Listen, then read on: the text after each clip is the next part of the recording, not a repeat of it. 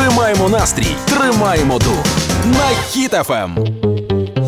Мені здається, знову під загрозою наші водійські посвідчення і номерні знаки, оскільки їх дозволили отримувати поштою.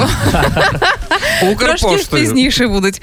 Е, да, бо на період е, дії воєнного стану дозволили пересилати поштою водійське посвідчення, отримувати свідоцтво про реєстрацію транспортного засобу і номерні знаки. Тобто, щоб нікуди не їхати, нічого можна отримати. Це все. плюс одна причина, типу, відмазки, коли тебе зупинила поліція. Е, Ваше, будь ласка, посвідчення водійське. Ти ото там ще, е, типу, поштою не прийшло. Так а де воно? І ти от трекер відстеження, і там показано, як тетя Люба крутить велосипед, знаєш, і, типу, везе на багажнику, так номера твої торчать прив'язані. і- А вам не здається, що ми одну чергу змінили на іншу, щоб Чого? не стояти в сервісному центрі, ми тепер будемо стояти на Укрпошті. Ну, можливо, Але да. ж це є різниця стояти в сервісному центрі і на Укрпошті. Тому це що ти- різні світи. Це ну ти на Укрпошті можеш стояти. Ти в сервісному центрі порошок чи вафлі купиш, Ніколи. а газету порадницю Ніколи. Ну, А на Укрпошті, будь ласка. Ну, ще й мило можна взяти. Чи І мило може- привітальну М, листівку. Звичайно. посівний календар. О, О. Ну реально. І просто на Укрпо. Я недавно був, мені треба було забрати посилочку з Аліекспрес. Я такий приходжу, кажу, дайте мені посилку з Аліекспрес.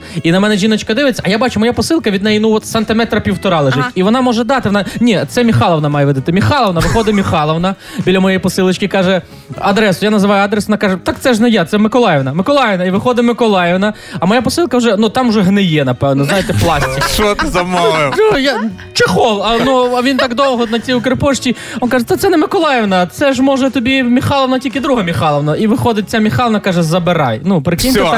так, так з правами. Ну, звичайно, одна невеличка посилка, один твій невеличкий чохол показує, наскільки важлива робота відразу трьох людей. Тому це величезний плюс. У нас в ЖК відкрилась Укрпошта, і в нас закрита територія.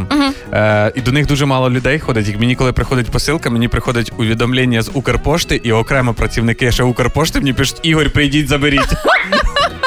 Що ти? Пише, де- о- о- Укрпошта пише, що ти? Ігор, ну йолки-палки, А коли давай. довго не приходиш, що ти, чорт? Ти коли будеш? Чи мені занести? Агресивний маркетинг. Клас, але ініціатива прекрасна. Укрпошта молодці.